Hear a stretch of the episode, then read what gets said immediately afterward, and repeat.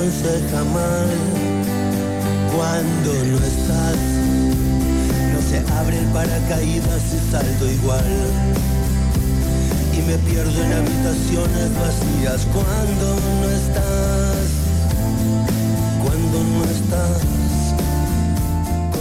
Volvemos al aire, cinco minutos pasan de las 10 de la mañana, ya la tenemos con nosotros a la señora Juliana Chacón, a quien le digo buen día por la mañana. Hola, ¿qué tal? ¿Cómo le va? Acá muerta de frío. Sí, yo la veo con camperuski las dos, ninguna de las dos se sacó la camperita. No, no, no, Y estos Soy son una los primeros. Violenta. ¿Verdad que los primeros son incómodos? Los primeros, los primeros fríos. Sí, decís, porque una no sabe fui yo. Una no sabe qué carancho ponerse, qué si- Todo, te pones todo porque si sos friolenta. ¿Sos fri- ¿Usted es friolento? Muy, tremendamente. Ah, somos dos, perfecto. Bueno, listo. Viste, los negros no podemos vivir en clima frío. Bueno. Eso decía mi padre. ¿eh? Sí, igual Cito. viene un negro, viene un negro de verdad y te pega un bollo, pero bueno, eh, no importa. Eh, ¿En qué andamos? ¿En qué andamos? Eh, acá andamos. Eh, hoy les traje un poquito más de poesía, pero desde otro lugar. ¿Cuál sería? Eh, bueno, viste que la columna pasada habíamos estado hablando Terrible, del- sí. del- Nosotros no lo grabamos. le no lo perdón. grabamos, un montón de gente me escribió. Bueno, perdón, pido perdón. quedó hermoso ah, la columna, pero bueno, La para radio es aire. Después mandaron, me mandaron mensajes quienes lo habían escuchado, así que bueno, gracias a todos los que están Mi madre escuchando le ahí. pidió el teléfono, ¿la llamó? Eh, su madre me mandó un mensaje, eh, bueno, y, y mucha gente más. Eh, pero bueno, en relación a la columna, todos decían, ay, por favor, ¿dónde está la columna del mar? Pues no, mm, eh, quedó en el éter. Nos pasó lo mismo con, con Ter- María Teresa Andrueto, bueno, nos, nos ha pasado otras veces. Y son incidentes tecnológicos o, o a veces... eh, Emocionales pasada-. Sí, a- además la vez pasada, pobre Fede, estaba con mil archivos de abiertos porque escuchamos a los poetas en su propia voz, así Tal que, cual. bueno, nada. Se hace lo que se puede. Claro. Eh, pero aparte, la radio es aire, así que buenísimo para que. Qué mejor excusa que, que poder escucharla los martes. Claro, ahora que estamos todos en fase 2, en casa, bueno, es un, un buen momento. No es cierto. Ah, una cosa, discúlpeme, quiero decir algo eh, que me voy a olvidar, sino eh, hoy a la mañana eh, le fui a dar una manito a, a mi madre con un Zoom eh, con su nieta, que su nieta se quedó a dormir, tiene siete, mi sobrina. Tenía un Zoom a las 8 de la mañana, eh, segundo grado. Entonces yo solamente quería decir esto, que yo conecté las cositas de Zoom, la profe, la seño empezó a dar clases y yo empecé a ver, claro, yo tengo hijos adolescentes, empecé a ver eh, el funcionamiento de una clase de una maestra de, de primaria con alumnos de 7 años. Y solo le quiero mandar un beso grande, grande, grande, grande a esa señora, a esa maestra y a todas las maestras de primaria que lo que hacen es, eh, tiene un nombre, amor, y, nin- y ningún otro. En el medio de la explicación que intentaba dar la señorita, uno de los nenes le decía, señor, me compré un lápiz. Ah, qué lindo, le decía la señora. El otro decía, mire, señor, no sé qué, no sé cuánto. Y yo la miraba a mi madre, docente de toda la vida, y le decía, ¿esto qué es? No me hables, me decía. no me hables, recaliente. Y le digo, bueno, eh, yo he llegado a una conclusión con respecto a, a la virtualidad y con respecto a, a la, a la pandemia, a la educación, a la pandemia, y creo que es la única certeza que he adquirido en este año y, y poquito que llevamos Uh, de... Pero esto lleva platillos, pues si tenemos una certeza este Sí. año es un montón de platillos. Sí, tengo una certeza. Eh, seguramente el futuro de la educación sea virtual, pero tenemos que hacer una separación. El futuro de la educación terciaria, de terciaria en adelante, hasta sexto año, hasta los 17, hasta los 18, los chicos necesitan de la presencialidad. Necesita el docente del alumno, el alumno del docente, el alumno de los compañeros, de todos los valores que se transmiten en la escuela, de estar con otros compañeros, de aprender de ellos, de aprender de los profesores, nosotros aprender de ellos. Toda esa interacción que se da en el salón desde tres años a 18 es imposible imposible que se dé en otro espacio que no sea dentro de las escuelas. Así que para todos los que nos quieran vender que el futuro de la educación es virtual, será virtual de la del terciario en adelante. Para todos los demás existe Mastercard y si no se tiran un pedo. Claro, bueno, sí. Ojalá no sean robots en, en el futuro la educación virtual, ¿no?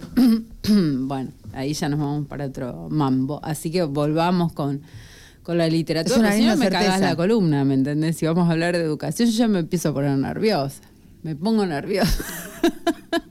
Porque bueno, es muy difícil. Eh, Le mando un abrazo a todos mis colegas. Es súper difícil la situación que vivimos. Es muy difícil dar clases virtuales sin herramientas, porque estamos trabajando en general con alumnos que no cuentan con las herramientas o si cuentan con ellas no, no saben emplear, digamos, o a veces nosotros no sabemos emplear esas herramientas. Así que bueno, el, el esfuerzo es sideral. Yo siempre digo que creo que nunca trabajé tanto en mi vida para dar una clase, solo el primer año o el segundo año cuando recién empezaba, que lleva mucho trabajo preparar la clase, ¿no? Predecir. Pero si no, creo que nunca, nunca trabajé tanto en mi vida como el año pasado y este. Y además trabajar con la incertidumbre de estar haciéndolo mal. Claro, ¿no? bueno, uno siempre Porque- puede equivocarse, Sí, ¿no? sí, pero, pero, en hay la algo en- presencialidad en algo te dice claro. en la conexión con tus alumnos de que las cosas van bien, de que en la virtualidad estás permanentemente preguntándote cómo lo hiciste, qué pasó, qué, qué- Claro. qué, qué- qué- qué está pasando, Claro. es una sensación eh, de mierda. Discúlpenme, no tengo ganas de ser muy poética, para eso está ella. Bueno, por eso hoy lo traje a Osvaldo Bossi, poeta argentino que nació en Buenos Aires en 1960. Él es poeta y narrador, publicó muchísimos libros, eh, tres, Fiel a una sombra, El muchacho de los helados y otros poemas, Ruego por el tornado, eh, Del coyote al correcaminos, Esto no puede seguir así, Casa de viento, que es una antología personal, Ni la noche ni el frío, Chicos malos y otros libros, Como si yo fuera una novia, Adoro, Yo soy aquel. Leo los títulos a propósito, ¿no? Me Porque matan. están todos dentro Sí. de, de, de- De una de forma muy particular, sí. ¿no? ¿A dónde vas con este frío? Los poemas de amor del, que el coyote le escribió al correcaminos, las tres, las estrellas celosas y eh, bueno, además publicó en cantidad de antologías de poesía argentina y latinoamericana y hace muchísimos años coordina talleres de poesía. Eh, en 2019 Caleta Olivia, que es una editorial eh, dedicada con muchísimo esfuerzo a la poesía, súper recomendable, porque también edita a, a escritores actuales, ¿no? Eh, Caleta Olivia decía, publicó su poesía reunida, la poesía reunida de Osvaldo Bossi, que se llama Única Luz del Mundo. Eh, bueno, no, no, no quiero alargar la espera, entonces traje algunos poemas. Él, él leyó en, en Poesías Resistencia, el Festival Iberoamericano en Chaco Que estuvimos escuchando el 2021, martes que el año, el- la semana pasada, no el año pasado, este tiempo Sí, pandémico. hoy no es ningún día. claro, la semana pasada leyó eh, en, en- en este festival algunos poemas de un libro inédito eh, que se llama eh, Gurí, ¿no? Y este es uno, que se llama El cosechero. Venga. A los 13 años entré a trabajar en una herrería de obra, de 6 de la mañana a 4 de la tarde. Para soportarlo me enamoré de Juan, un chico alto y silencioso, y a la hora del almuerzo le recitaba poemas.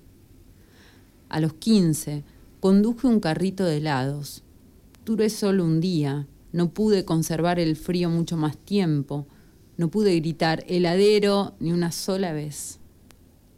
Lo mismo en un bar polvoriento donde trabajé todo el día y el dueño, cumplida la jornada, me dijo que yo calificaba para algo más alto, más importante.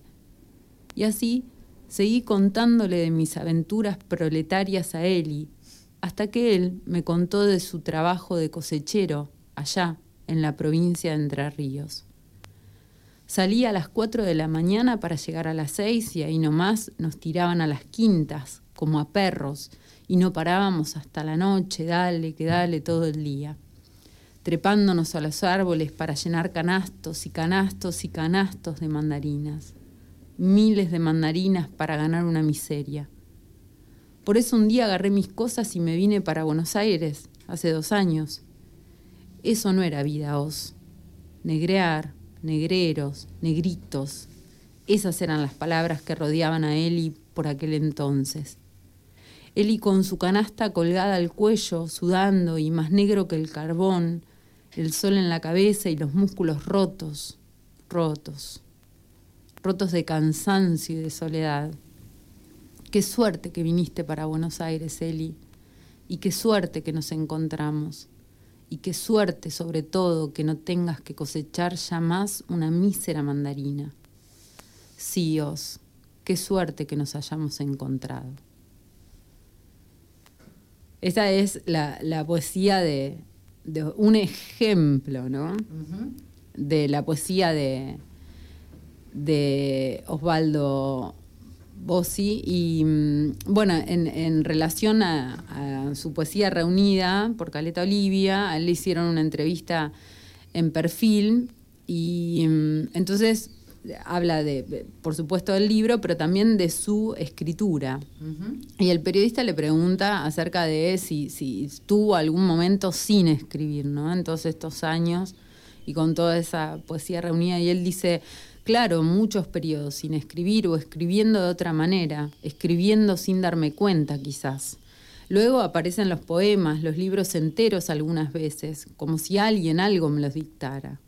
Luego el delicado trabajo de reescribir o acomodar cada una de las partes.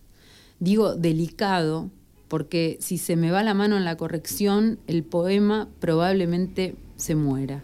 Como si el poema fuera un organismo vivo que contiene en sí mismo sus propias leyes.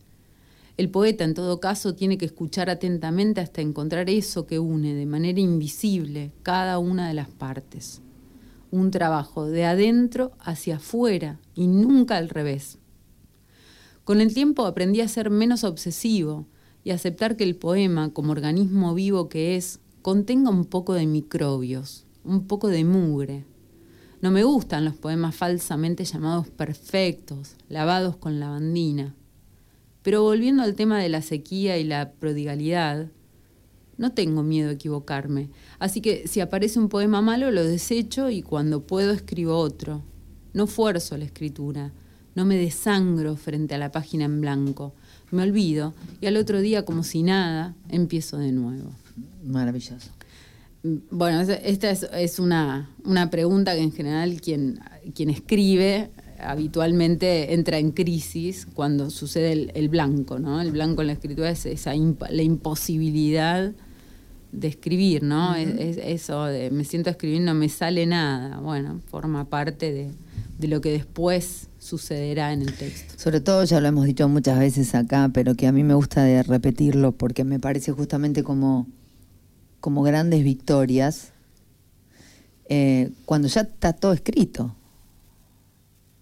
Claro, bueno, ¿no? los grandes temas ya, están, ya están, ya lo dijeron eh, tanto y también tantos que meterte con algo que algunos algunos por ejemplo piensan que, que mm, digamos, en relación a esto de, escribir, si, hay algo nuevo que decir, o ya todo fue dicho, o lo único que uno puede decir cuando escribe es la forma de ver particularmente el mundo, la forma singular, esa autenticidad que, hace que seamos seres singulares. Y otros dicen que ni siquiera eso, que sino eh, lo que hace el escritor es escribir eh, el ritmo de esa escritura, la musicalidad. Viste que la semana pasada escuchábamos a cada poeta, tenía su ritmo, su, forma de, decir, ¿no? O sea que son todas problemáticas que giran alrededor de la poesía. En relación a esto, eh, lo que trabaja Osvaldo Bossi es, es un es un poco alentador o desalentador. Depende. En el sentido en que él toma mucho de su autobiografía, ¿no? Y en relación a eso, él fue publicando hace unos días en su Facebook eh, notas alrededor de un libro. y el título de estas notas se llama La única realidad es el deseo. ¿No era la única realidad, la única verdad es la realidad? Claro, bueno, hay, hay ahí como un guiño a Pacurondo y dice, la única realidad es el deseo. Entonces uno de los ítems dice, me pregunto sobre el asunto de lo autobiográfico en poesía. Primera paradoja, todo lo es y nada lo es. ¿No? Como entra nuestra propia biografía cuando escribimos a jugarse en la poesía. Total. Si juega o no, ¿no? Otro ítem, claro, eso es lo que está diciendo. Definitivamente. Todo lo es y nada lo es. Otro ítem de esto dice, escribo el nombre de Elías en mis poemas. Escribo mi propio nombre. Pienso, es un recurso de la lírica, es un efecto de realidad que yo le quiero dar, intento darle a los poemas. De esta forma llego más rápido a lo que quiero decir o a lo que el poema me lleva a decir.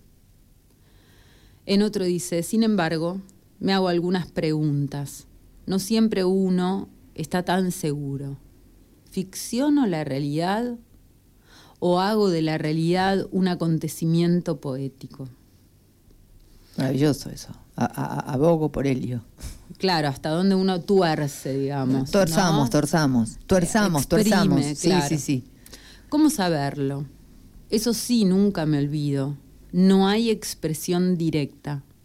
En poesía todo es merodeo, elipsis. Uno cree que dice una cosa y en realidad termina diciendo otra. Esto es una práctica que para quien escribe sabe, ¿no? Que el, texto, la obra de arte se impone en general, ¿no? Elías, entonces, es el nombre real del muchacho al que mis poemas celebran y es otra cosa. Un símbolo Puede ser, yo nunca estoy seguro de nada. De última, con suerte, esto terminará definiéndolo cada lector. Quiero decir, qué clase de símbolo es el nombre de Elías, etc. De hecho, el nombre de Elías significa el que tiene una misión en la tierra. ¿Cómo no aprovechar ese misterio? Después dice, pero yo estoy escribiendo poemas, no mi vida, no la vida de Elías, y mucho menos la vida de nosotros dos juntos. Y sin embargo, de eso hablan los poemas. ¿Cómo se entiende? Cada poema es un recorte, una creación o recreación de algo. No es un espejo, o en todo caso es un espejo transfigurado, pero no es, no será nunca la realidad. Esto hay algo ahí, viste, cuando, cuando recién se empieza a escribir hay algo de lo catártico, ¿no? Como que, uno cree que desde lo catártico puede decir lo real, como si lo real se pudiera decir. ¿No? Bueno, eso sería como una este un debate eh, filosófico. Filosófico, claro. Pero desde luego que a priori lo catártico no es más que eso. Es catarsis, claro como, tal no reproduce. Exacto. Bien, dice Bossi, veo en la anécdota no un residuo, sino la estructura sobre la que se apoya el poema. Perdón, perdón, Juli. De todos modos, a quienes nos están escuchando les gusta escribir, catarse todo lo que quieran. Pero claro, por supuesto, por supuesto. Veo en la anécdota no un residuo, sino la estructura sobre la que se apoya el poema, y a veces incluso un poco más como si la realidad, el mundo circundante, fuera la poética en sí.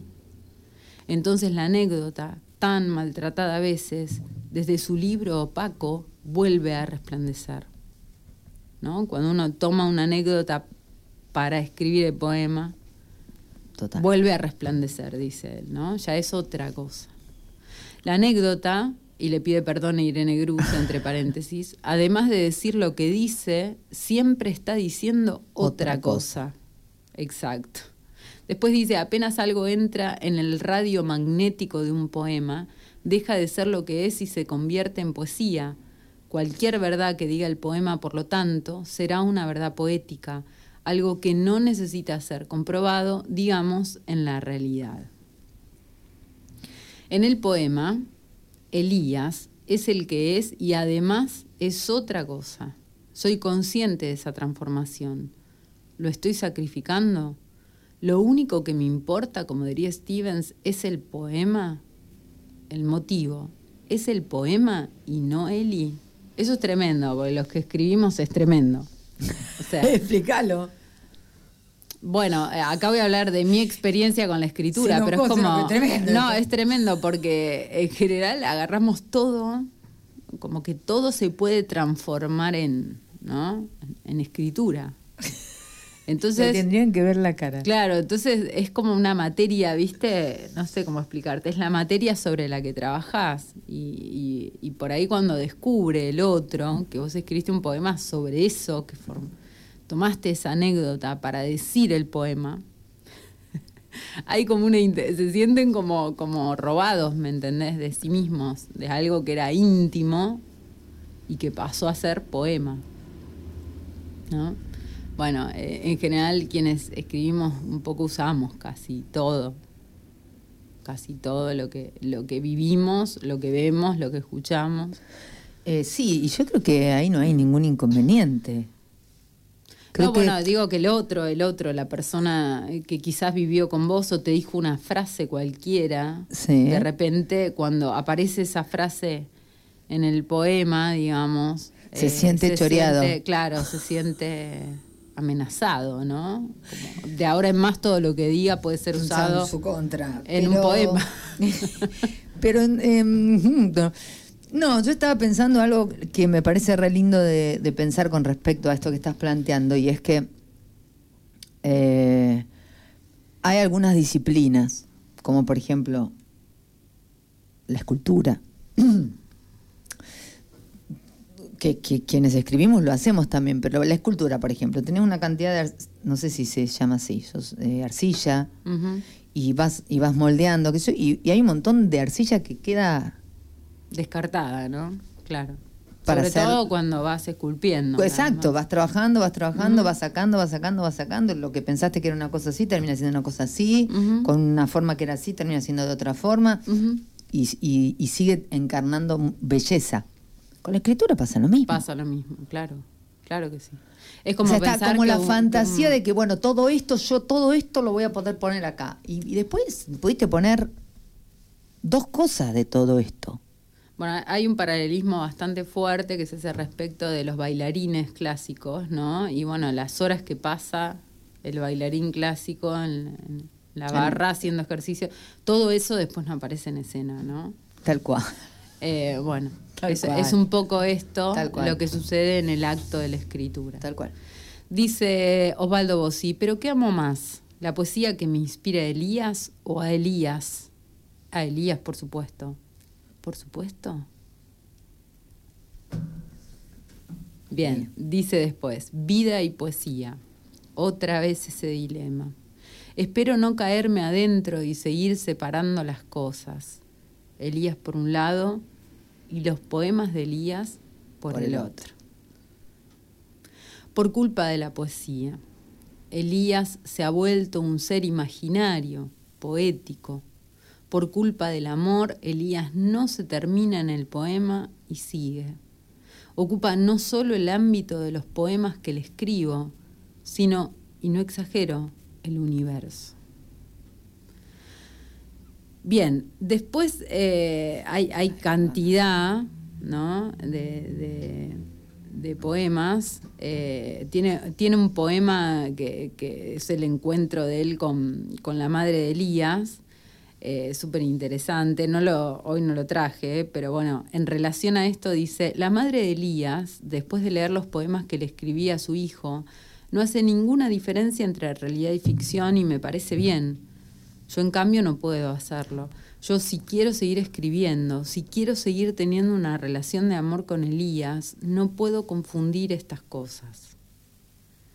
El Eli de mi poesía no es el Eli de la realidad Eli es más vasto, más complejo que los poemas que le escribo. Los poemas son apenas un reflejo parcial de algo que está en Eli y en mí. Si en el otro, sin el otro, perdón, no hay poesía, sin poesía no hay amor, Amor es poesía siempre. Bien. Anda a decirle algo. Después dice, en fin, como amo a Eli, pienso que Eli es la poesía en persona. Digo poesía en el sentido más real y más sublime de la palabra. Máxima que me repito a diario, sin distancia no hay poesía, sin distancia no hay amor. Tan buenos los paralelismos, ¿viste? Que va estableciendo. Bien, y dice después, escribo los poemas a Eli cuando Eli no está conmigo. Incluso a veces estando conmigo descubro que todo Eli es un poema hermoso, incomprensible, que necesito traducir. Eli es la poesía, yo soy el amanuense, el escriba enamorado y atento, solo eso. La poesía es un milagro, Eli es un milagro, el amor es un milagro, el más común y el más extraño de todos, pero un milagro. ¿Cómo no voy a escribirlo?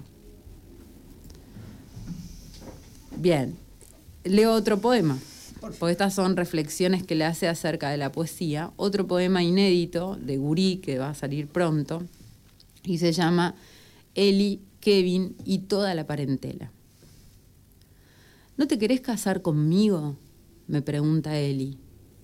Y es la primera vez que un muchacho me pide casamiento.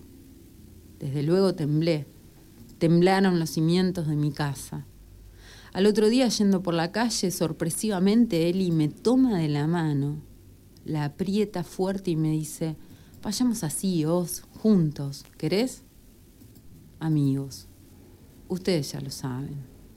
Soy un homosexual de otra época y nadie, nunca, nadie me trató así como Eli, con tanta ternura. Y ahora, sin ir más lejos, me pasa el teléfono para que hable con su hermano, Kevin, dos años mayor que él. Hola, Kevin. Hola, Os. ¿Todo bien por ahí? Todo bien. Por acá, Kevin, viendo qué vamos a comer. Pero cuando le pregunto a Eli, un poco azorado todavía, qué sabe su hermano de nosotros, el muy pillo me dice sonriendo, todo lo que hay que saberos, no te preocupes. Ay, Eli, Eli, muchacho hermoso, oriundo de la provincia de Entre Ríos. Me lleva de la mano y me pide a mí, a mí. ¿Se dan cuenta? Como si yo tuviera, volviera a tener 20 años. Dale, cásate conmigo. Bien, un poema viste que es sencillo en el sentido del lenguaje y eh, súper profundo en, lo, que plantea. Lo más difícil del mundo. En relación a esto, claro, lo simple y lo profundo son lo más difícil. La combinación más difícil. Eh, muy, muy, muy difícil. Eh, en relación a, esta, digamos, esta cuestión autobiográfica que aparece en, en los poemas de Osvaldo Bossi, el periodista Perfil que mencionábamos hoy, eh, retoma esta, esta, esta idea, digamos, y le pregunta cuál es el vínculo que él cree que existe entre la ficción y la poesía.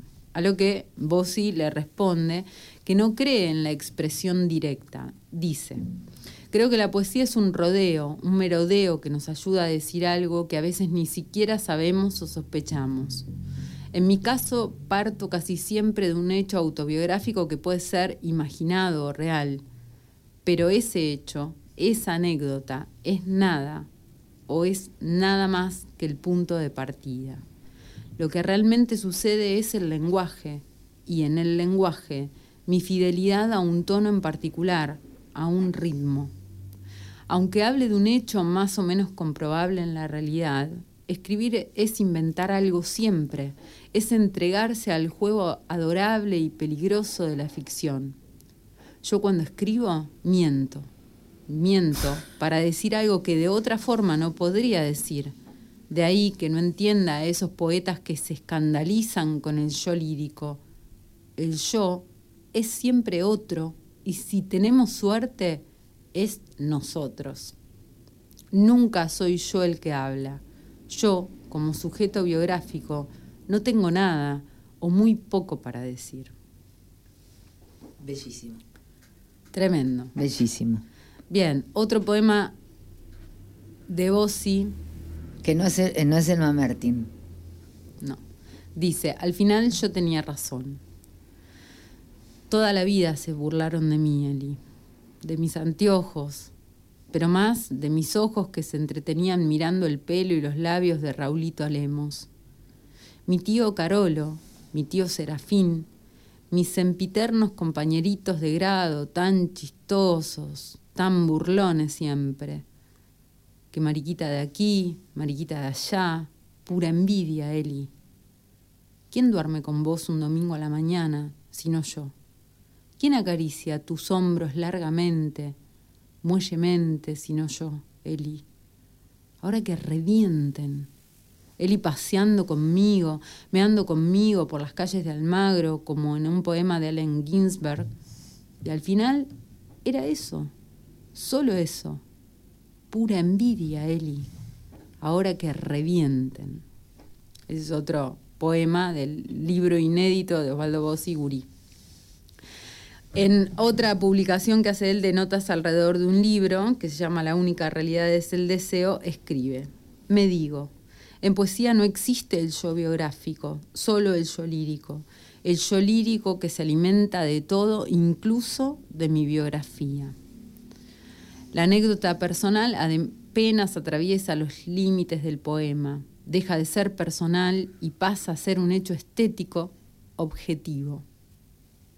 Después dice, lidio a cada instante con los prejuicios de la alta poesía. No los escucho. Me digo entonces que ellos escriban su poesía existencial y trascendente. Yo solo quiero escribir mis poemas a Eli, las tonterías que Eli me dice. Todos los poemas cuentan algo, aún los más reticentes a la anécdota, aunque tuerzan la anécdota para disimular. No quiero escribir grandes poemas, solo traducir con palabras la belleza de Eli, que es, eso sí, intraducible, pero bueno, lo intento, algo quedará. No es una poesía realista, y si lo es, bueno, será todo lo realista que puede ser un enamorado. Entre la realidad y el deseo me quedo con el deseo.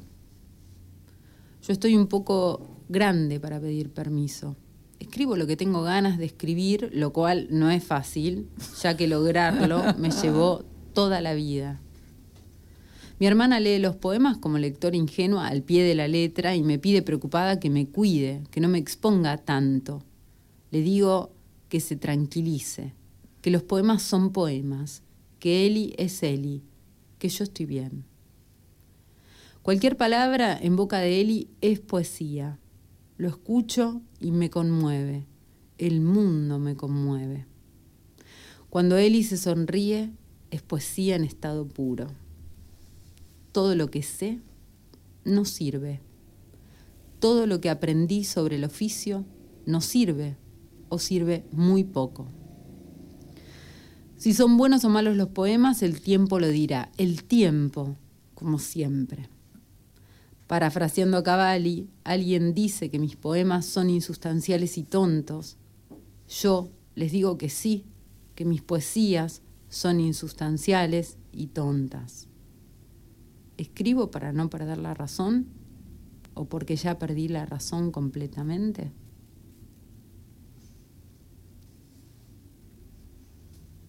Bueno, con un fuerte aplauso.